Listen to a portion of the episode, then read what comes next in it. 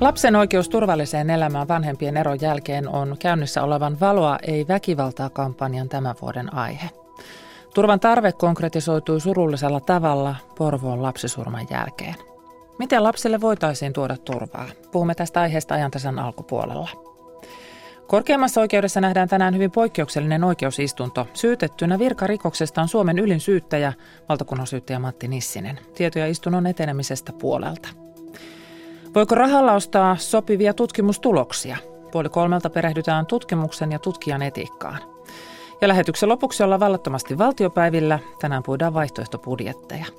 Aluksi uuteen itsenäisyysjulistukseen. Minä olen Kati Lahtinen. Tervetuloa ajan tasan seuraan.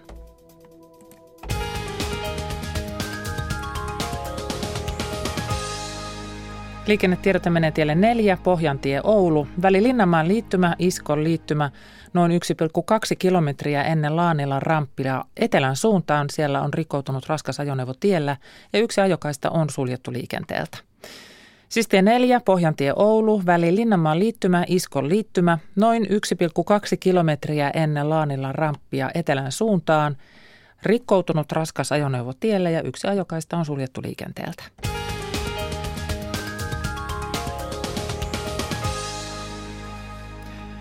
Kulttuuri, koulutus, tutkimus, tasa-arvo, kieli ja Suomen asema osana maailmaa.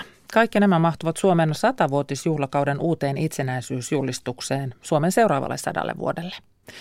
Julistuksen tekijät ovat nuorta polvea, Kuopion Lyseon lukion toisen vuosikurssin opiskelijoita. Olli Kaksonen, Rasmus Keinänen, Santeri Leinonen ja Antti Rossinen voittivat kilpailun, jossa tätä uutta itsenäisyysjulistusta haettiin. Muuttuvassa maailmassa ei pärjää ilman ystäviä – Pohjoismaat ovat lähimpiä ja ajatusmaailmamme vastaavimpia kumppanimaitamme. Olemme luoneet paljon yhdessä, luokaamme siis vastaisuudessakin uutta hyvää tillsammans. Rauhallinen ja hyvinvoiva maailma on edellytys rauhalliselle ja hyvinvoivalle Suomelle. Ainoastaan maailmalle avoimena Suomi voi menestyä tulevaisuudessa. Koska perusasiat ovat maassamme jo nyt erinomaisesti, on meidän autettava ihmisiä, joilla asiat ovat huonommin. Suomen pitää näyttää maailmalle mallia tasa-arvossa, demokratiassa ja onnellisuudessa. Koulutus on avain kehitykseen. Näin tätä uutta itsenäisyysjulistusta lukee Kaisu Nevasalmi. Mutta mitä siitä sanovat itse tekijät? Miten Santeri Leinonen näkee Suomen seuraavat sata vuotta? Minä näen ne aika valoisena, kun nyttenkin me ollaan yksi parhaimpia maita maailmassa, että miksi se ei pysyisi myös samanlaisena tulevaisuudessa ja vaikka paranisikin. Mitä sä ajattelet niin omalta kohdalta, että mikä se sinun panoksesi tulee olemaan Suomen hyväksi tulevina vuosina? Varmaan sitä, että yritän auttaa muita ihmisiä, yritän olla avoin kaikille näkökannelle, erilaisille ihmisille ja no me ei siinä varmaan mitään muuta pystykään oikein yksi ihminen tekemään. Mikä on erityisen tärkeä kohta sinulle henkilökohtaisesti näistä osista? No siinä minun meidän tekstissä tärkein kohta minusta on se kulttuurinen Suomi, missä siis puhutaan siitä, että suomalaisuus ei ole vaan niin kuin yhteen paikkaan keskittynyt, vaan että suomalaisuus on sitä, että mitä sinä sen, miksi sinä sen itse teet, miksi sinä sen ajattelet. Ja sen tietenkin tämän voi myös omalla tavallaan pistää muihinkin maihin. Et sillä tavalla, että kuka tahansa voi olla autossa ruotsalainen periaatteessa, mutta se on niin kuin sitä henkilön oma vapaus ymmärtää, mitä kulttuuri on ja mitä se suomalaisuus onpi. Ja sitten seuraavaksi Olli Kaksonen. Se on mun mielestä ihan hyvä kohta se, missä puhutaan koulutuksesta täällä Suomessa, että kyllä tästä tosiaan saa olla ylpeä tästä Suomen koulutusjärjestelmästä. Että se kyllä on mun mielestä Suomi ihan niin kuin niin kuin, voisiko sanoa tieteen alalle ihan hyvässä mallissa ja toivottavasti enemmän vielä jatkossakin. Aiotko antaa oman panoksesi tähän? No, kyllä yritän tietysti. Että. Eli Antti Rossinen on nyt tässä edessä. Ja mitä ajattelit, kun kuulit, että te voititte? No ihmettelin, että onko tämä virhe ensinnäkin. Että niin, soitin kaverille, että onko sillekin, hänellekin tullut niin samanlainen viesti. No entäs sitten? No sitten vaan, että mietin vähän aikaa, että onko se totta ja sitten niin ilostuin siitä. Minkälaista suomalaisen nuoren miehen elämää sinä mielestäsi täällä Kuopiossa tänä vuonna, kun Suomi täyttää sata vuotta, niin elät? No ei minä, en minä mielestäni mitenkään erikoinen ole, ihan tavallinen vaan. eipä ole mitään semmoisia miettinyt, että mitä tulevaisuudessa tehdään. Yritän vaan mahdollisimman hyvin tästä lukiosta päästä läpi ja sitten mietitään sen jälkeen. No mikä on täällä itsenäisyysjulistuksessa sinulle se kaikkein tärkein? Ehkä tuo se kestävä Suomi. Se johtuu siitä, että vaikka nuo kaikki muut olisi ihan kunnossa, niin jos se kestävä, jos maailma ei ole kunnossa, niin sitten meikään ei voida mitään tehdä.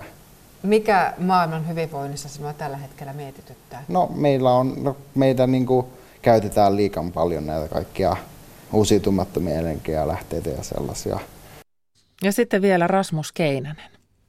No se oli jotenkin tosi vaikeaa yrittää niistä karsia, että siihen tulisi kaikki sellaiset tärkeät mukaan, että mitä ei jäisi pois. Ja sitten kuitenkin, että se ei olisi liian sellainen yksityiskohtainen ja se oli vähän hankala. No mun mielestä siinä on tosi monta sellaista tärkeää ajatusta mulle, mutta ehkä se Suomi ja maailma, että kansainvälisyys ja se tulee siellä aika monessa kohdassa ilmi, että Suomen pitää olla kansainvälinen ja avoin. No mulle se on sitä, että oikeasti ollaan avoimia ja tehdään yhteistyötä muiden maiden kanssa, ollaan kielitaitoisia, levitetään demokratiaa maailmalle, tehdään yhteistyötä. Mitä sä ajattelet omasta tulevaisuudesta? Mihin se sinut vielä vie? En tiedä. On niin paljon kaikkia vaihtoehtoja, että tuntuu tosi vaikealta valita jotain niistä. No top kolmonen vaihtoehto. Top kolmonen. No, kukapa ei haluaisi olla pääministeri.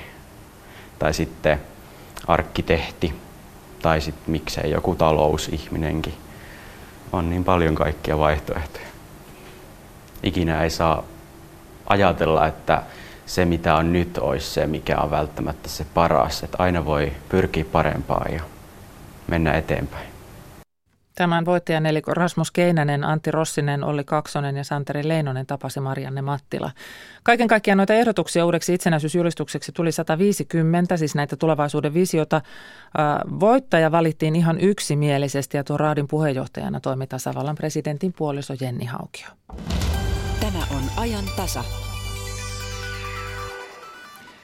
Joka syksy Suomen kansallinen väkivaltaobservatorio järjestää kampanjan, jossa puolustetaan naisten oikeutta väkivallattomaan elämään. Taustalla on useita eri naisjärjestöjä sekä esimerkiksi Ihmisoikeusliitto, Amnesty International ja Ensi- ja turvakotien liitto. Tämän vuoden Valoa ei väkivaltaa kampanjan teemana on lapsi turvassa eron jälkeen. Tämä kampanjan viesti, väkivallan huomioiminen erotilanteessa on tärkeä aine ja nyt se tuntuu erityisen tärkeältä kolmevuotiaan lapsen surman jälkeen. Me emme nyt kuitenkaan puhu tästä yksittäisestä tapauksesta, vaan puhumme yleisesti. Tervetuloa Ensi- ja turvakotien liitosta suunnittelija, asiantuntija Tuulia Kovanen. Kiitos. Tämä kampanja korostaa sitä, että erotilanteessa lapsen elämä turvattaisiin ja, ja lasta kuultaisiin. Istanbulin sopimus, eli Euroopan neuvoston yleissopimus naisiin kohdistuvan väkivallan ja perheväkivallan ehkäisemiseksi velvoittaa varmistamaan, että, että kun määrätään lapsen huoltajuudesta ja tapaamisoikeuksista, niin silloin tapahtunut väkivalta huomioidaan päätöksissä. Tuulia Kovanen, toteutuuko tämä Suomessa? Suomi on ratifioinut sen, allekirjoittanut sen sopimuksen. Joo, kyllä. Eli 2015 Suomi on ratifioinut tämän sopimuksen ja ja tota, meillähän on muutamia väitöskirjatutkimuksia, muun muassa Teija Hautasen ja Johanna Hiitolan tutkimukset, jotka osoittaa, että, että väkivaltaa ei huomioida riittävästi lapsenhuoltoa ja, ja tapaamista koskevissa päätöksissä ja niiden päätösten tekemisessä. Ja me on myös huomattu, tai näissä tutkimuksissa on huomattu, että näitä tapaamisia määrätään myös sellaisille vanhemmille, jotka on käyttänyt väkivaltaa parisuhteessa joko puolisoa tai lapsia kohtaan. Ja siitä selvästi huomaa, että se lapsen pelko ei aina tule kuulluksi, eikä lasta systemaattisesti kuulla näitä sopimuksia ja päätöksiä tehtäistä. Eli se tarkoittaa siis sitä, että meillä lapset joutuu tapaamaan sellaisia vanhempia, joita he pelkää, tai vanhempia, joiden kanssa he kohtaavat väkivaltaa ja ovat väkivallan uhreja. Joo, valitettavasti kyllä. Tota, meillä esimerkiksi Ensi- ja turvakotien liiton jäsenyhdistyksissä tota, ollaan huomattu ja ollaan kuultu, kuultu paljon sitä viestiä, että, että lapset joutuu tapaamaan vanhempia vasten heidän omaa tahtoaan. Eli, eli tota, joutuvat tapa sellaisiin tilanteisiin, että he pelkäävät ja, ja mehän tiedetään, että pelko on voimakas stressitila meille ihan kaikille ja pitkittyneänä se voi olla vakava uhka lapsen kasvulle ja kehitykselle ja lapsen terveydelle. Ja meillä on myös tiedossa sellaisia tilanteita, että, että väkivaltainen ekspuoliso saa tavata lapsia siellä lapsen kotona. Eli silloinhan, jos tai kun Istanbulin sopimus velvoittaa, että, että uhri ja lapsi pitää olla turvassa, niin silloinhan tämä ei toteudu. Kodin seinät piilottaa monta väkivaltatapausta, mutta äh, edes valvotut tapaamiset ei aina, aina suojaa lasta väkivallalta. Äh, on sellaisia tilanteita, voi olla sellainen tilanne, että tässä valvotussa tapaamisessa huomataan, että lapsi pelkää tai, tai että siinä on sitä, äh, tulee esille sitä, että sitä väkivaltaa on ollut, niin onko nyt niin, että, että vanhemman oikeus vanhemmuuteen on meillä näin isommin arvossa – kuin, kuin lapsen oikeus turvaan? No voisi sanoa, että kyllä. Että tota, meillä usein nähdään vielä, että, että lapsi on jotenkin se vanhemman jatkumo sen sijaan, että me nähtäisiin, että, että, tai tarkasteltaisiin lasta niin kuin omana yksilönä, ihmisenä, jolla on omia oikeuksia. Ja mä ajattelen, että, että se lapsen osallisuus niitä häntä koskevissa päätöksissä on erittäin tärkeää ja, ja, ja varsinkin mitä vanhemmasta lapsesta on kyse ja sillä me voitaisiin niin myös varmistaa, että tällaisia tilanteita ei tapahtuisi. No jos lasta kuullaan, niin miten se tapahtuu?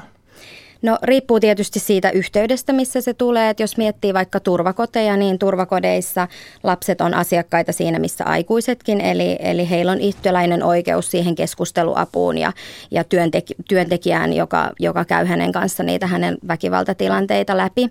No sitten esimerkiksi lastensuojelussa, niin lapsihan on tietysti aina ensisijainen asiakas ja, ja siellähän työntekijän pitää kuulla lasta ja ottaa se väkivalta puheeksi lapsen kanssa. Ja näin kuuluisi olla, mutta, ja näin laki meitä velvoittaa, mutta, mutta ymmärrettävästi tämä on haasteellista toteuttaa liittyen resurssipulaan ja, ja kiireeseen, mitä, mitä näissä tota, tehtävissä kohdataan. Sitten kun tehdään taas lasten huolto- ja tapaamissopimuksia, niin silloin taas lapsella ei ole juridisia oikeuksia. Eli, eli tällä hetkellä meillä on auki huolto- ja tapaamislaki ja tota, me pidetäänkin erittäin tärkeänä, että, että tai halutaan vaikuttaa siihen, että lasta kuultaisiin ja tämä väkivalta huomioitaisiin paremmin. Ja tätä me yritetään tässä kampanjassakin nostaa eri, esille. Niin, että se tulisi sinne lakiin Kyllä. ihan. Minkä ikäisen lapsen sanalla on merkitystä, kun, kun tätä ajatellaan tietysti, että miten pieni voi kertoa siitä kokemasta väkivallasta ja sitten kun ollaan taas vanhempia, niin sitten tietoisuus on hyvin toisenlaista ja väärinkäyttöäkin voi olla tietysti vanhempaa kohtaan. Voi tulla siis tällaisiakin tilanteita. Toki, niin miten, miten tämän iän kanssa tässä pelataan? Joo. No vakiintunut käytäntöhän on, että yli 12-vuotiaita lapsia kuultaisiin, mutta Suomi on saanut tästä huomautuksia, eli tota, lasta pitäisi kuulla myös nuorempia lapsia ikätasoisesti häntä koskevissa päätöksissä, eli, eli kaikkia lapsia. Ja, ja mä ajattelen, että siinä, siinä kun me lapsia kuullaan, niin erityisen tärkeää on se, että me huomioidaan se lapsen ikä ja, ja hänen kehitystaso tietysti. Ja sitten toisaalta se, että, että, että huomioidaan se tilanne, missä lapsi on. Eli lasta ei voi kuulla niin, että lapsi täyttää kyselylomakkeita, vaan meidän täytyy antaa lapselle aikaa, meidän täytyy tutustua lapseen ja olla siinä läsnä lapsen kanssa. Ja meillä on tietoa siitä, että miten nämä lapset kohdataan näissä tilanteissa, että kysymys ei ole siitä, etteikö sitä tietoa ole. Kyllä. Enemmänkin siitä, että sitä ei ole nyt vaan käytetty. Kyllä. Kun kuvaat tässä, tässä tätä kokonaisuutta, niin tämähän asettaa sosiaalipuolen viranomaisille ja lastensuojeluviranomaisille – aika merkittävää roolia tässä, olla huomaamassa ne tilanteet, tehdä havaintoja siitä, että, että voiko siellä olla taustalla väkivaltaa tai sen uhkaa. Joo, ja siinä mielessä tärkeätäkin hän, hän on, että kun me tätä työtä tehdään, niin, tota, niin me kysytään siitä väkivallasta. Eli se väkivallan puheeksi ottaminen on se avainasia, että jos ei me kysytä siitä tai ei oteta puheeksi, niin se voi olla, että se jää sitten piiloon. Lähestymiskielto on yksi keino, jolla pyritään estämään näitä väkivaltatilanteita ennalta ja puuttumaan, puuttumaan häirintään. Ja sehän tarkoittaa siis sitä, että henkilön hengen, terveyden, vapauden tai rauhan suojaamiseksi jotakuta toista voidaan kieltää ottamasta häneen yhteyttä. Tuulia Kovanen, miten toimiva keino tämä lähestymiskielto on? No tietysti, jos miettii tämmöisiä tilanteita, että perheessä on ollut pitkään väkivaltaa tai, tai on ollut niin pitkittyneitä haastavia tilanteita, niin ne voimathan voi olla todella vähissä. Että tämä lähestymiskielto kieltoa haettaessa, niin sunhan pitää pystyä näyttämään, näyttämään, että millaista se häiritsevä toiminta on ollut. Eli, eli tuoda niitä todisteita siitä esimerkiksi lääkärikäynneistä tai tekstiviesteistä tai puhelinsoitoista. Eli tietysti se voi, voi tuntua niin kuin haastavalta ja, ja voimia vievältä, mutta mä ajattelen, että, että meidän se on kuitenkin parempi kuin ei mitään. Et toki tänäänkin on uutisoitu siitä, että lähestymiskieltoja tehdään jonkun verran, ja, mutta sitten niitä, niitä rikkomisia tapahtuu myös samalla tavalla. Mutta tota, jos ei me tuoda sitä väkivaltaa ja tehdä, tehdä toimia sen, sen poistamiseksi, niin sitten meillä ei ole, meillä, meiltä loppuu keinot siitä.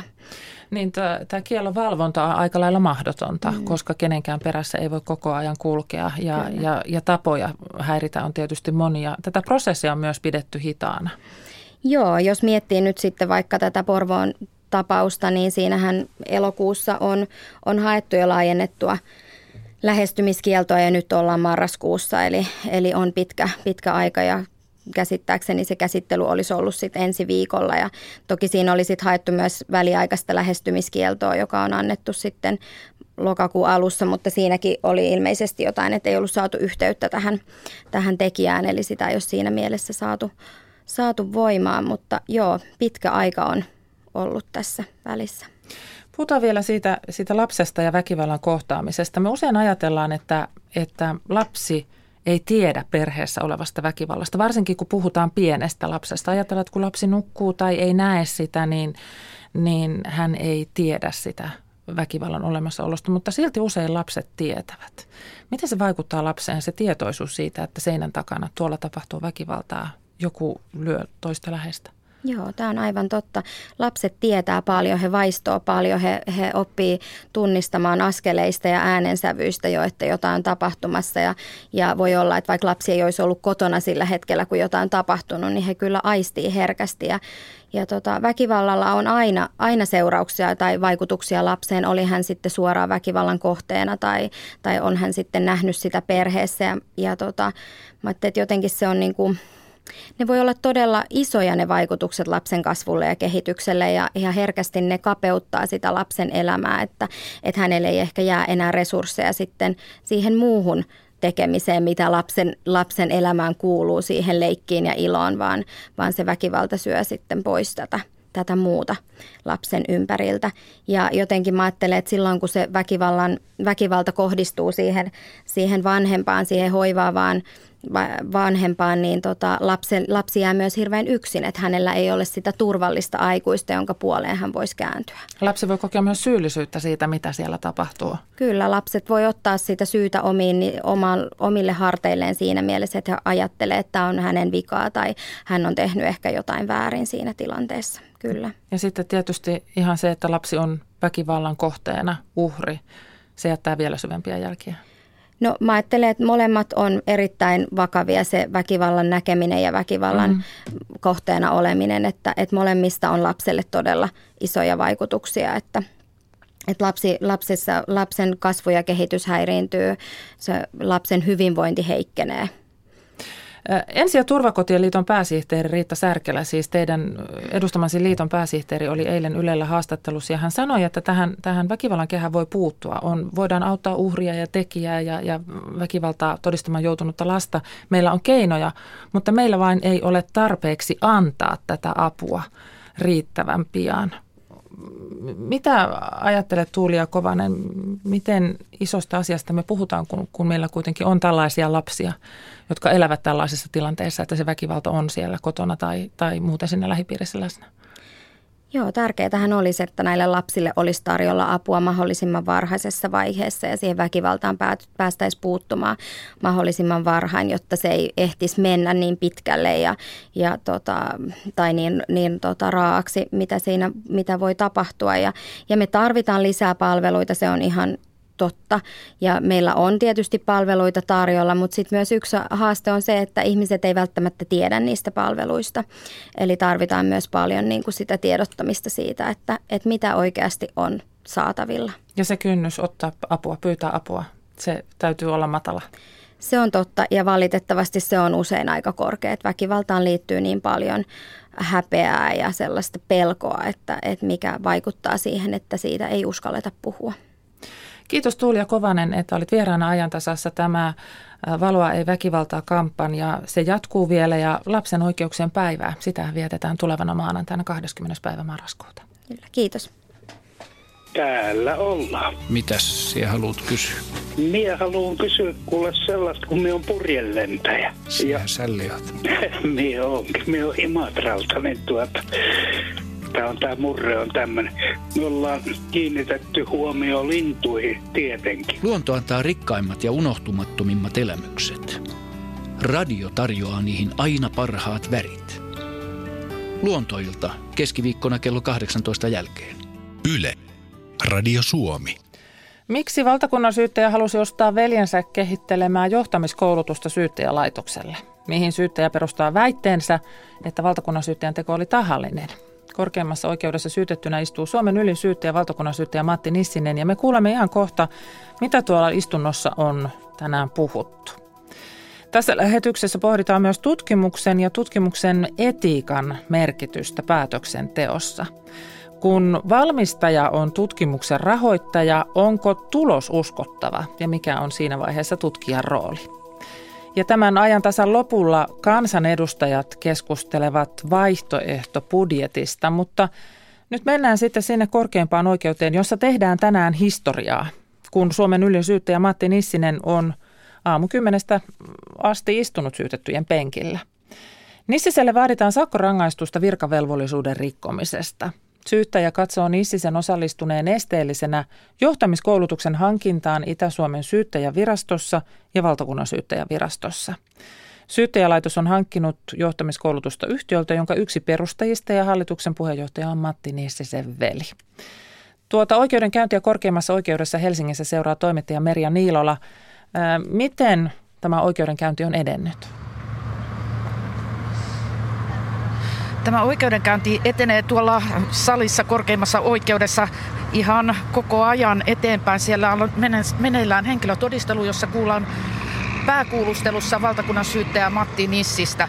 Ja itse seison tässä ulkopuolella, koska tuollahan ei tietenkään voi ääntä pitää, kun siellä on tällainen harvinaislaatuinen historiallinen istunto. Siellä on kolme kovaa korkein oikeus, joka tästä päättää, apulaisoikeuskansleri, joka on syyttäjänä, ja itse syytettyjen penkillä ylinsyyttäjä, valtakunnan syyttäjä Matti Nissinen. Ja tuolla mm, parhaillaan päästiin loppuun se osuus, jossa mm, valtakunnan syyttäjä Matti Nissisen oma asianajaja halusi kuulla sen, mitä on tapahtunut näissä asioissa, kun hän on tilannut sitä koulutusta siellä Itä-Suomen ähm, syyttäjän laitoksessa Mikkelissä ja sitten valtakunnan syyttäjänä täällä Helsingissä koulutusta veljeltään, veljen yhtiöltä, tällaista johtamiskoulutusta.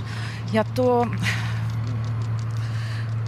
istunto eteni siihen, että, että siellähän tietenkin syyttäjä koittaa todistaa, että tämä on tahallinen teko ollut Nissisen puolelta. Ja, ja Nissinen sanoo, että hän on ollut tehnyt tämän tuottamuksellisena, eli ei, että tämä on virhepäätös.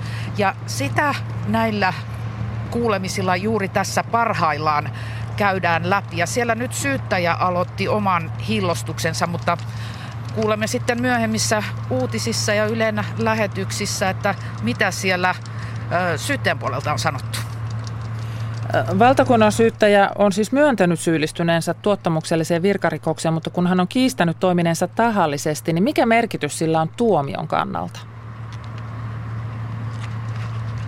No tämä tuomion kannalta on tietenkin siinä, siinä mielessä merkitys, että, että jos tämä olisi tahallista, niin se olisi tahallinen rikos. Mutta Nissinen sanoo, että hän on tehnyt tämän huolimattomuudesta ja, ja mm, ajattelemattomuudesta. Hän ei ole omien sanojensa mukaan ymmärtänyt, että, että tässä olisi pitänyt esteellisyydestä viritä, viritä tällainen epäily. Ja hän täällä salissa tapahtui oikein järkyttävää draamaakin siinä mielessä, että, että kun hän kertoi näistä ajoista, milloin näitä päätöksiä on tehty ja esimerkiksi tästä ajasta, jolloin se on tehty tuolla valtakunnan syyttäjän virastossa tilattu näitä koulutuksia. Hän kertoi myös omasta henkilökohtaisesta tragediastaan siinä samassa. Kun 2010 valtakunnan syyttäjä Matti Nissinen astui virkaansa, hän menetti oman vaimonsa ja sanoi tuolla istunnossa, että hän oli puolitoista vuotta niin, että hän ei oikein muista näistä ajoista mitään, eikä pystynyt kertomaan ihan kaikista niistä päätöksistä, mitä on tehty. Se oli järkyttävä hetki. Tuolla korkeimmassa oikeudessa oli lähes minuutin hiljaisuus, kun valtakunnan syyttäjä nieleskeli liikutustaan. Aamupäivän Nissisen kuulemisen jälkeen tarkoitus on ollut kuulla myös kahta todistajaa. Joko he ovat päässeet ääneen? Todistajat eivät ole vielä päässeet ääneen, että siellä on Nissinen vielä parhaillaan äänessä ja varmasti menee aika myöhäiseenkin tuo. Nimittäin siellä kuullaan sitten esimerkiksi tuota valtakunnan syyttäjäviraston viestintäihmistä, jolle tätä koulutusta oltiin hankkimassa. Siellä osa näistä kuuluista, alun perin tarkoitettu todistajina kuuluista, niin on peruttu tästä koko systeemistä syyttäjän todistajat. Ja syyttäjä yrittää nyt sitten siellä esittää pelkästään tämän suul, suullisen ku, kuuntelun perusteella, että, että mikä se päätös sitten on ja minkälaisen tuomion tuo valtakunnan syyttäjä Matti Nissinen tästä sitten aikanaan saa. Kiitos näistä toimittaja Merja Niilola. Se istunto siellä jatkuu ja tätä tapausta seurataan Ylen muissa lähetyksissä.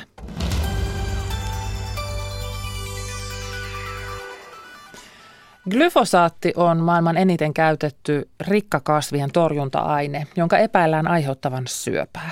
EUn elintarvikevirasto EFSA teetti tutkimuksen glyfosaatista. EFSA salasi osan tutkimustuloksista, koska tutkimusta rahoitti yksityinen yritys, joka puolestaan valmistaa samaista ainetta. Tästä tapauksesta keskustelevat tutkimuseettisen neuvottelukunnan pääsihteeri Sanna-Kaisa Spuuf, Terveyden ja hyvinvoinnin laitoksen johtava tutkija Jouni Tuomisto sekä europarlamentaarikko Sirpa Pietikäinen. Heitä haastattelee Maria Alakokko. Maailman terveysjärjestö WHO haluaisi kieltää glyfosaatin. EUn elintarvikevirasto EFSA puolestaan puolsi sen myynnille jatkoaikaa. Ja nyt kuullaan europarlamentaarikko Sirpa Pietikäisen näkemys tästä. Hän valottaa tätä asiaa näin. Glyfosaattikeskustelu on lähtenyt siitä liikkeelle, kun kansainvälinen ter- terveysjärjestö WHO on ö, todennut glyfosaatin syöpäriskiseksi. Kaiken lisäksi sillä on huomattavia vaikutuksia maaperän elinvoimaisuuteen, niin kuin nyt voi arvata, jos se kerran sitten tarkoituksena on, on tota, hävittää rikkakasveja ja se myöskin hävittää pieneliöitä. Sen vuoksi sitten kansainvälinen terveysjärjestö päätyy suosittamaan siihen, että glyfosaatin käytöstä luovutaan. Ja tämän mukaisesti sitten myöskin tuota meneteltiin, eli komission pidennetty jatkoaikaesitystä parlamentti ei hyväksynyt. Ja tämän jälkeen tota, tämän piti muutamassa vuodessa loppua tämän glyfosaatin käyttö. Kävi niin, että itse asiassa EUn oma virasto EFSA... Siis elintarvikevirasto? Kyllä, käytti tutkimuksia, jotka ovat salaisia, joka on ensinnäkin aika tapatonta. Ja, ja tämä oli sitten huomattavasti kapeampi tutkimuspohja. Me ei nyt ihan tarkalleen voida sanoa sitä, koska ne ovat enemmänkin vuotaneita tietoja, koska ne eivät ole todella julkisia. Mutta sen me tiedämme, että keskeinen osa tutkimuksesta on Monsanto rahoittamaa. Ja nythän siitä on sitten myöskin tuota keskustelu EUn sisällä, että jos tutkimustuloksia käytetään päätöksen muuttamiseen, niin kuin tässä tapauksessa arvio oli se, että se syöpävaarallisuus ei olisi niin iso ja sen käyttöaikaa voitaisiin jatkaa, niin kyllä silloin niiden tutkimuksien pitäisi olla tieteellisesti vertausarvioituja ja niiden pitäisi olla julkisia, siinä pitäisi olla useampikin taho, eikä sitten puhtaasti esimerkiksi sen, oli mikä tahansa se intressiosapuoli, niin heidän rahoittamia. Eli Monsanto on suurimpia tuota, glyfosaatin valmistajia. Monet kotikäyttäjät tuntevat tämän tällä Roundup-nimikkeellä. Johtava tutkija Jouni Tuomisto THLstä, tunnette hyvin tämän tutkimuksen. Mitä sanotte tästä, että, että EUn elintarvikevirasto halusi salata nämä perustelut, siis tämän tutkimustiedon, mihin se perusti tämän oman kantansa, että annetaan glyfosaatille vielä jatkoaikaa? No, tässä, tässä tuli hyvin monenlaisia asioita esille, mutta jos nyt aloitetaan tästä tiedon salaisuudesta, niin kysehän ei ole siitä, että EFSA halusi salata jotain. EFSAhan päinvastoin on oma, omaksi tavoitteekseen nimenomaan asettanut avoimen tieteen edistämisen ja erittäin ahkerasti sillä saralla työskentelee. Siis tässä on ollut kyse siitä, että tämän kaiken julkaistun tutkimustiedon lisäksi on käytetty firmojen maksamia tutkimuksia, jotka on siis firmathan lakisääteisesti joutuvat teettämään tutkimuksia, jos he haluavat markkinoille jotain kemikaaleja.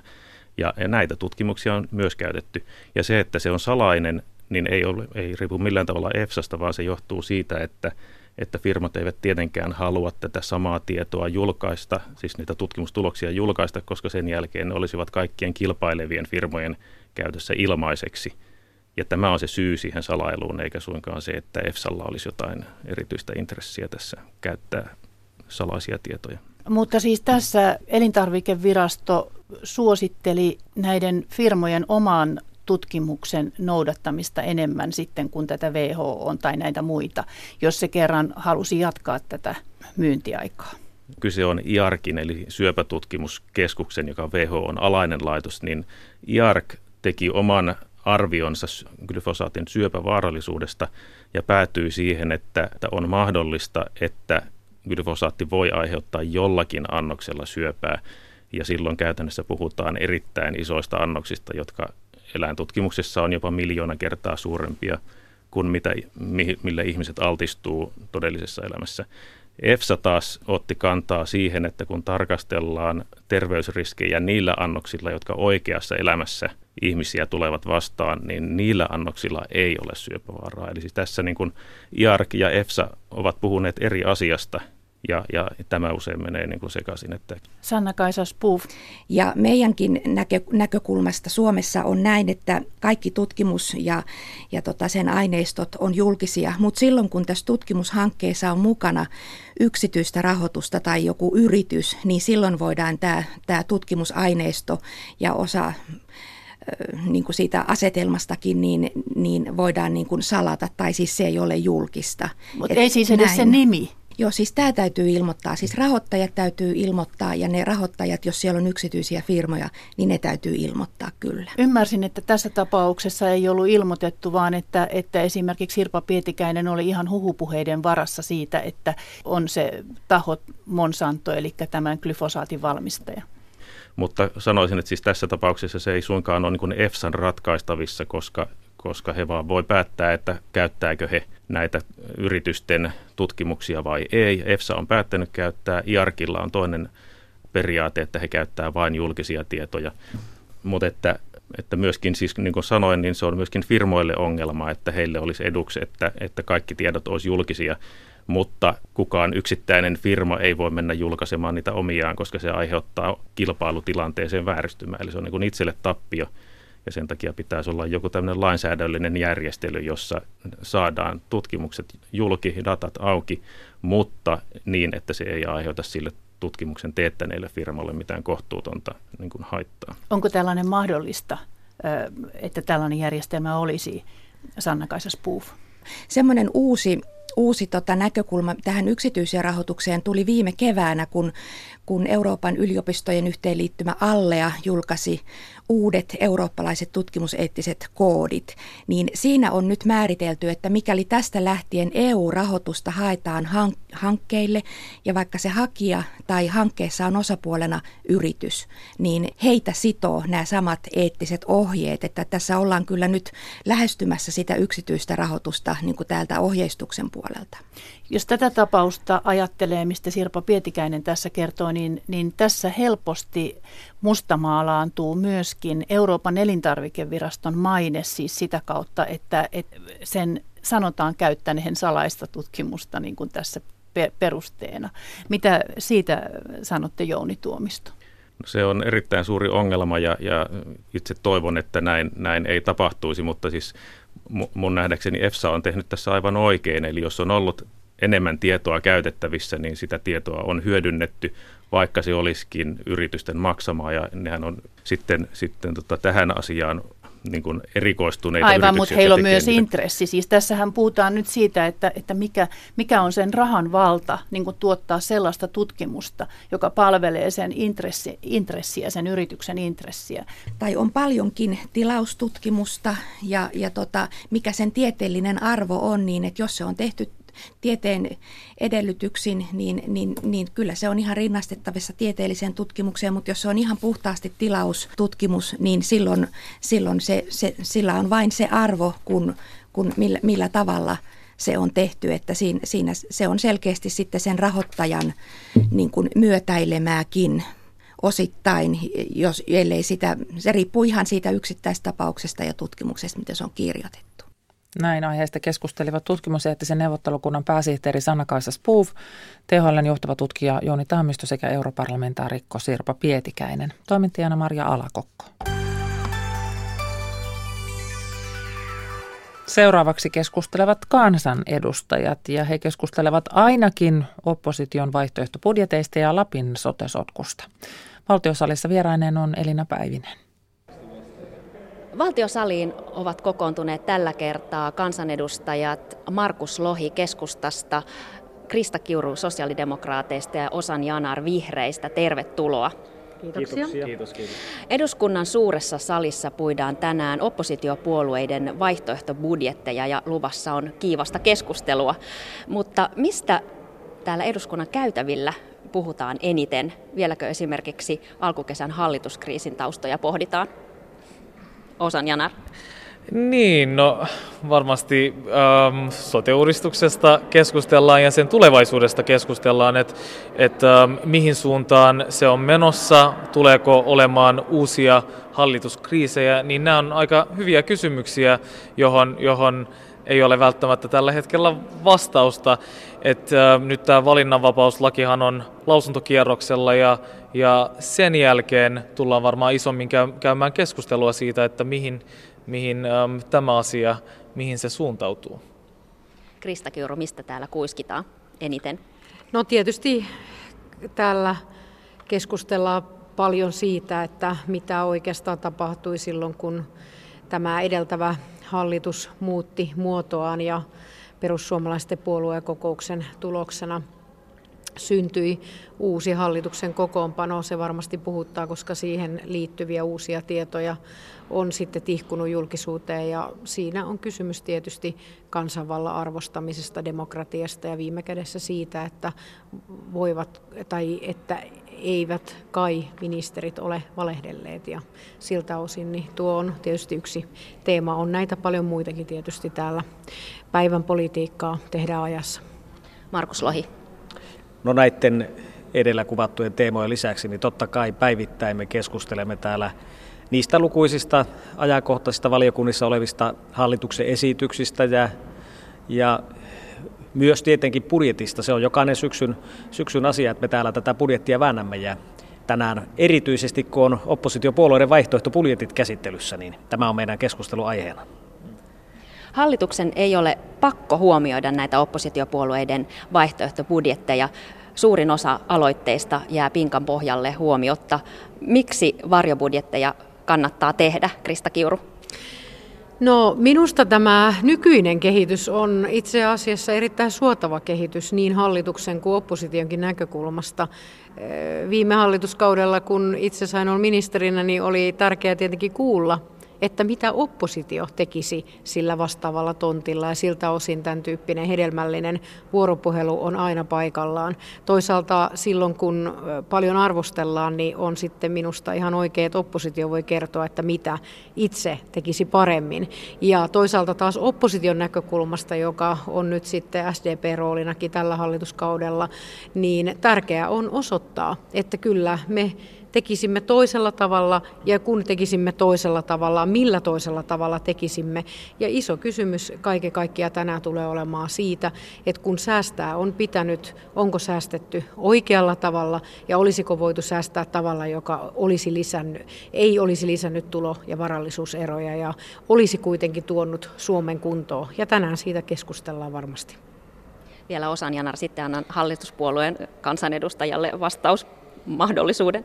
Joo, minusta on erittäin tärkeää, että oppositio esittää konkreettiset vaihtoehtonsa ja, ja tässä parlamentaarisessa järjestelmässä oppositio on se, joka, joka, joka kritisoi hallitusta ja, ja sitten oppositio esittää konkreettisen vaihtoehtonsa, niin sehän on, sehän on hieno tapa. Ja, ja tänään tullaan käymään läpi oppositiopuolueiden äm, tota, ehdotukset ensi vuoden budjettiin ja, ja Krista toi oman, oman, oman puolueensa terveiset, niin mä toki varmaan keskustellaan laajemmin, mutta vihreät uskoo siihen, että samalla rahamäärällä voitaisiin tehdä oikeudenmukaisempaa budjettia, joka, joka on tulevaisuusbudjetti ja siitä varmasti keskustellaan tässä. Niin, Markus Lohi, ottaako hallituspuolueet näistä varjobudjeteista itselleen ehdotuksia? No varmasti erittäin tarkkaan kuuntelee ja otetaan huomioon ja niitä on myös luettu. Ja minusta tämä käytäntö on hyvä, mutta tässä on hyvä muistaa, että jokainen oppositiopuolue on tehnyt itsenäisesti varjobudjetin ja se tarkoittaa sitä, että siinä ei ole huomioitu toisin kuin hallituksen esityksessä minkään muun ryhmän näkemyksiä. Ja toisaalta heidän ei tarvitse pelätä sitä, että he joutuisivat oikeasti toteuttamaan sitä. Se on sen takia, että tämä näkyy, että ne ovat hyvin ideologisia, populistisia ja toteuttamiskelvottomia. No niin, no tosta kyllä täytyy sanoa, että nyt edu, edustaja Lohi kyllä aliarvioi, aliarvioi opposition vaihtoehtobudjetin, että juuri itse asiassa tuolla yläkerrassa niin teimme tiivistelmän vuoden 2014 silloisen oppositiopuolueen keskustan vaihtoehtobudjetin esityksistä, ja jos silloin olisitte uskoneet, että te teitte populistisen, täysin toteuttamiskelvottoman esityksen, niin, niin, niin en jaksa uskoa, että antaisit ihan tällaista todistusta silloista tekemisestä. Minusta on reilua ja oikein, että arvostetaan toistemme täällä tekemistä, olipa se hallituksessa tai oppositiossa. Suomalaista oppositiota tarvitaan, sen on myöntänyt hallituskin, kun on perunut kymmeniä kymmeniä esityksiä tällä hallituskaudella opposition painostuksesta. Ja sitä varten tässä maassa on oppositio, ettei mikä tahansa hallituksen esitys tässä maassa tosta vaan mene läpi. Ja tämä on edustaja Lohi aika tärkeä viesti teillekin demokratian näkökulmasta. Kuten sanoin, tämä on arvokas menettely, mutta kommentoin lähinnä tuota sisältöä ja otan yhden esimerkin. Eh, sosiaalidemokraatit jo toista vuotta peräkkäin vai kolmatta vuotta peräkkäin ovat nyt tekemässä sammon ryöstöä. Nimittäin eduskunta antoi 50-vuotiaalle Suomelle itsenäisyys ja lahjaksi Suomen itsenäisyyden juhlarahasto eli Sitran ja nyt he ovat sitten ottamassa tämän lahjan pois ja ja, ja ottamasta sieltä rahat pois Sitralta. Ja minusta tämä ei ole kovin arvokas esitys, kun ajatellaan, että Suomi täyttää tänä vuonna sata vuotta. Ja ei tässä vielä kaikki, he ovat jatkamassa sitä lainausmerkeissä pankin ryöstöllä, suunnittelevat Suomen Pankin rahojen ottamista, vaikka se ei ole edes suoraan eduskunnan käsissä, että minkä verran sieltä tuloutetaan. Osan Janar. No, musta on hyvä, että hallitus pystyy my- myös kritisoimaan opposition näkemyksiä. Sehän on demokratiaa ja moniäänisyyttä, mutta, mutta kokonaisuudessa kaikkien vaihtoehtobudjettien populismiksi äm, sanominen, niin minusta se ei, tee, se ei, tee, se, se, se ei, ole, se ei ole arvokasta. Äm, ja, ja näistä on hyvä käydä keskustelua, mutta, mutta meidän vaihtoehtobudjetit on sitä paitsi äm, ihan eduskunnan tieto, tietopalvelun avullakin ä, avustettuja, että siinä mielessä pitäisin niitä suhteellisen hyvinä paketteina, joita voi toki arvostella. Niin. Minu, minua hiukan huvittaa nyt tämä, että edustaja Lohi on löytänyt sosiaalidemokraattien vaihtoehtobudjetista yhden kohdan, johon hän pitkät kyntensä laskee. Ja se on tämä Sitran taseessa käynti. Pääministeri Sipilähän aikoinaan totesi, että taseet töihin. Me olemme ottaneet tämä kirjaimellisesti haltuun ja olemme sitä mieltä, että suomalaisia taseita voi tarkastella ja Sitrankin tase ei ole mikään pyhä lehmä, paitsi suomalaiselle keskustalle se tuntuu olevan, koska joka vuosi tästä samasta asiasta keskustellaan, mutta se jättää varjonsa sen, että meillä varmasti olisi muitakin kohtia, joihin luulisi hallituksen tarttuvan, mutta aina hallituspuolueiden kansanedustajat käyvät ihmettelemässä tätä sitraa. Me haastamme hallitusta erityisesti sillä, että eikö suomalaisten erittäin kova lypsylehmä, erittäin tärkeä yhtiö Neste, olisi sellainen, jonka jonka huolehtimisesta pitäisi suomalaisissa yhteiskunnassa olla suuri yksimielisyys.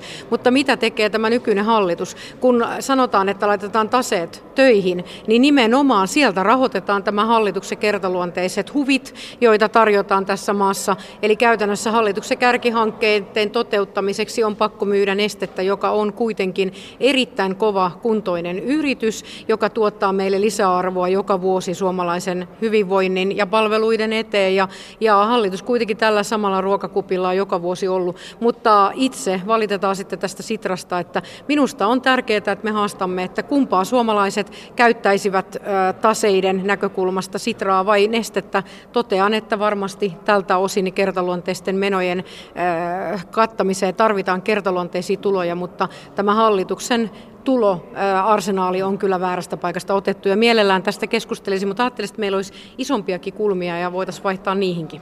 Niin, näin sanoi Krista Kiuru, vaihdetaan isompiin kulmiin.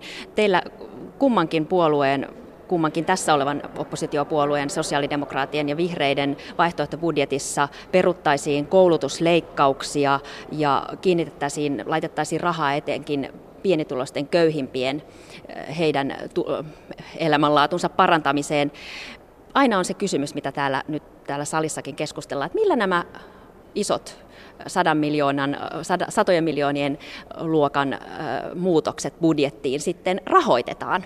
Osan Janar. Um, no toki niin on, on monia keinoja, mutta vihreät on puhunut muun muassa ähm, listaamattomien yritysten ähm, osinkojen kiristämisestä. Se on yksi vaihtoehto.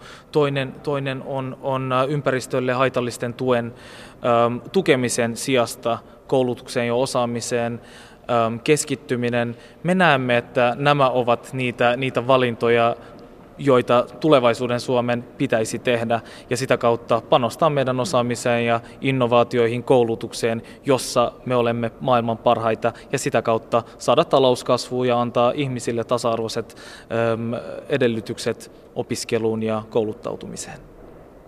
No me olemme haastaneet hallitusta nyt jo kahden vuoden ajan siitä, millä tavalla suomalaisyhteiskunnassa on säästetty. Kukaan ei kiistä sitä, että tällaisessa taloustilanteessa, jossa vielä tämä hallituskauden alkupuolella talous ei vetänyt, silloin lähtökohtana on ollut se, että kaikkien on ollut osallistuttava näihin talkoisiin. Mutta se, että yhteiskunnan suurituloisimmat eivät ole osallistuneet muuta kuin vapaaehtoisuuden pohjalta, se tuntuu todella epäoikeudenmukaiselta ja me haluaisimme palauttaa oikeudenmukaisuuden se, että ihmisiltä on otettu, sen ihmiset vielä ehkä niukin naukin on voineet ymmärtää, mutta sitä ei ymmärrä kukaan, että ne, joilta on paljon viety, sitä ei palauteta aikana takaisin, jolloin talouskasvua jälleen on. Ja me pidämme siitä kiinni, että tämän tämä oikeudenmukaisuus on nyt palautettava ihmisille. Toisaalta me ollaan haluttu sanoa, että kun tasapainotetaan yhteiskunnan taloutta, niin silloin täytyy tehdä se niin, että tulo- ja varallisuuserot kavenevat. Viime hallituskaudella on osoitettu, että vasemmalta oikealle ollut hallitus pystyi tasapainottamaan taloutta 5,5 miljardilla eurolla, joka tehtiin niin, että tulo- ja varallisuuserot aidosti kavenivat merkittävästi. Tämä hallitus on säästänyt 3,5 miljardia euroa siitä neljästä, joka oli tavoitteena, mutta laittanut 2 miljardia euroa etuksien korotuksina näille omille eturyhmillensä ja samaan aikaan tehnyt yli suuria verojen korotu- tai kevennyksiä kaikkein suurituloisimmille. Ja siihen on mennyt 2 miljardia euroa, joten nyt ollaan tilanteessa, että alijäämä kasvaa merkittävästi. Suomi ei tule kuntoon, vaan tilanne on pahempi kuin viime hallituskauden lopettaessa. Markus Lohi pyöritteli, pudisteli päätään tässä monta kertaa niin no, sehän ei pidä paikkaansa missään määrin, että olisi kaksi miljardia jotain etuuksia korotettu. Me olemme valitettavasti joutuneet etuuksia leikkaamaan. Toiseksi koulutusleikkaukset ovat erittäin ikäviä. lähellä olevista piireistä ja niistä etuksista. Toiseksi koulutusleikkaukset ovat äärimmäisen ikäviä, mutta silloin kun Krista Kiuru oli ministerinä ja, ja vihreätkin hallituksessa, niin he perustelivat eduskunnalle vielä kovempia toisen asteen koulutuksen leikkauksia, mitä tämä hallitus on toteuttanut. Onneksi ne silloin saatiin torjuttua. Mutta se, mikä heidän rahoittamisessa on minusta aika ikävää, että kun Suomi on saatu nyt työllä ja yrittäjyydellä nousuun, niin he juuri nyt ovat molemmat puolueet rankaisemassa niitä, jotka tekevät töitä ja rankaisemassa niitä, jotka yrittävät Suomessa ja luovat työpaikkoja. Eli yrittäjävähennystä ollaan, jota me saimme aikaan, joka on kiitetty ja se koskee satoja tuhansia suomalaisia yrittäjiä, niin he ovat leikkaamassa yrittäjävähennystä ja pienten osakeyhtiöiden osakkaiden osinkoverotusta kiristämässä. Ja nämä kaikki ovat sellaisia, jotka vaikeuttavat työpaikkojen luomista Suomeen. Ja sen takia se suunta kyllä kääntyisi heidän johdollaan, mutta aivan väärään suuntaan. Osanjana. Niin, tämän hallituskauden alussa ähm, keskusta ja muut ähm, hallituspuolueet perustelivat äh, monia tekemiään leikkauksia sillä, että, että nyt äm, taloudessa menee huonosti ja nyt on pakko leikata, mutta kun tilanne on muuttunut, Suomi tällä hetkellä kasvaa suhteellisen hyvin, toki siihen vaikuttaa maailmanmarkkinoiden äm, tilanne ja niin edelleen, niin, niin tässä voisi olla, voisi olla meidän mielestämme äm, aihetta uuteen, uuteen tapaan katsoa tätä talous, talousasiaa. Ja, ja toki pitää ottaa huomioon niitä ihmisiä, joilla ei mene hyvin tässä yhteiskunnassa, joiden etuuksia on jäähdytetty. Et, et siinä mielessä et, et pitää tehdä niitä ratkaisuja, joilla keskitytään myös tällaiseen sosiaaliseen äm, oikeudenmukaisuuteen ja eheyteen. Ja kun katsoo hallituksen ratkaisuja äm, tulonjaon näkökulmasta, niin ne on poikkeuksetta sellaisia, että et, et se rikkain muutama kymmenys hyötyy ja sitten, sitten tämä, tämä, äm, ne ihmiset, joilla ei mene hyvin, eivät hyödy. Et vihreät haluaa tehdä päinvastaista politiikkaa. Tiedän, että tämä kuumentaa tunteita ja tunteet kuumenevat tuolla salissakin aivan varmasti tämän iltapäivän aikana, mutta yksi ihmetystä ja, ja kuumia tunteitakin aiheuttava aihe on tämä maanantaina Kemitornion alueen kuntien sopima ulkoistaminen tai äänestämä ulkoistaminen, sairaalapalveluiden ulkoistaminen erikoissairaanhoitoa myöten 15 vuodeksi mehiläisen kanssa, yksityisen terveyspalveluyrityksen kanssa. Markus Lohi, olet lappilainen kansanedustaja ja Lapin maakuntaliiton hallituksen puheenjohtaja tätä Lapin tilannetta on yritetty setviä jo pitkään. Mistä siinä sotesotkussa on kysymys? No meillähän on sellainen ongelma Lapissa, että tai mä nyt sano, että se ongelma, mutta yhteisen maakunnan rakentamisen kannalta haaste, että, että meillä on kaksi keskussairaalaa ja kaksi sairaanhoitopiiriä. Ja, ja tässä on tietenkin ihmisillä pelko siitä, että palvelut heikkenevät, kun toinen näistä sairaaloista tulee olemaan tämmöinen laajan päivystyksen sairaala ja ja nyt sitten kuntapäättäjät ovat tehneet tämän tyyppisiä ratkaisuja näiden palveluiden heikkenemispelon johdosta. Tämä on hyvin niin yhteisen maakunnan rakentamisen kannalta tietenkin ikävä päätös. Ja, mutta että en, en halua lähteä kovin kärkeviä kannanottoja ottamaan, koska minusta on tärkeää, että nyt kaikki kuitenkin Lapissakin pyrkisimme löytämään mieluummin, voisi sanoa, yhteistä säveltä, miten tästä eteenpäin ja rakentamaan rauhaa kuin kuin voimistamaan sitä epäluottamusta, mikä on liikaakin syntynyt maakunnan sisällä. Miten tämä soteyhtiön perustaminen voi vaikuttaa Lapin, Lapin sotepalvelujen järjestämiseen? E, yksityiskohtia on hankala sanoa, enkä vielä osaa varmuudella sanoa, meneekö tämä maaliin saakka, mutta jos tämä toteutuu, niin, niin tämähän tarkoittaa sitä, että sinne syntyy yksityinen monopoli mehiläiselle ja 15 vuodeksi ja sen, siitä irti pääseminen ministeriön arvioiden mukaan vaatii 100 miljoonaa rahaa, joten puhutaan hyvin vakavasta asiasta ja samaan aikaan maakuntien pitää kantaa huolta ja meidän päättäjien siitä, että kaikkien suomalaisten ja jokaisen maakunnan asukkaiden palvelut saadaan turvattua jatkossa. Näin sanoi siis Markus Lohi keskustasta. Miltä tämä Lapin tilanne näyttää Satakunnasta ja Helsingistä käsin? Krista Kiuru, Satakunnasta siis olet. No kyllä, tietenkin tässä ymmällään ollaan, että kyllä se varmasti se ensimmäinen reaktio on, SDPllä on pitkä perinteinen linja, jossa me uskomme kyllä siihen, että, että tämä pohja palveluiden järjestämissä pitäisi olla julkisella sektorilla ja siltä osin Osin on todettava, että kyllä tämä sote-uudistus, joka nyt on meneillään tämän kolmen hallituspuolueen toimesta, on johtanut myös siihen, että ihmiset ovat kerta kaikkiaan jo maakunnissa vastakkain. Ja ja siltä osin niin toivoisin kyllä pikasta ratkaisua nyt näihin sotekäänteisiin, jotta tietoisuus tällä alueella sitten lisääntyisi siitä, mitä on jatkossa odotettavissa. Ja siinä samassa, kun, kun on ymmärrettävää kuntapäättäjien näkökulmasta, että omalla alueella halutaan nämä palvelut säilyttää, niin isossa kuvassa tärkeintä on se, että joka puolella Suomea päästään yhdenvertaisesti palveluiden piiriin. Ja me pidämme kiinni siitä, että julkisen sektorin pitäisi olla tässä tärkeimmässä roolissa, jotta voimme olla varmoja siitä, että tulevaisuudessakin on ihmisillä tarjolla hyviä palveluita, jotka ovat todellisuudessa myös saatavilla. Osan Janar Vihreistä.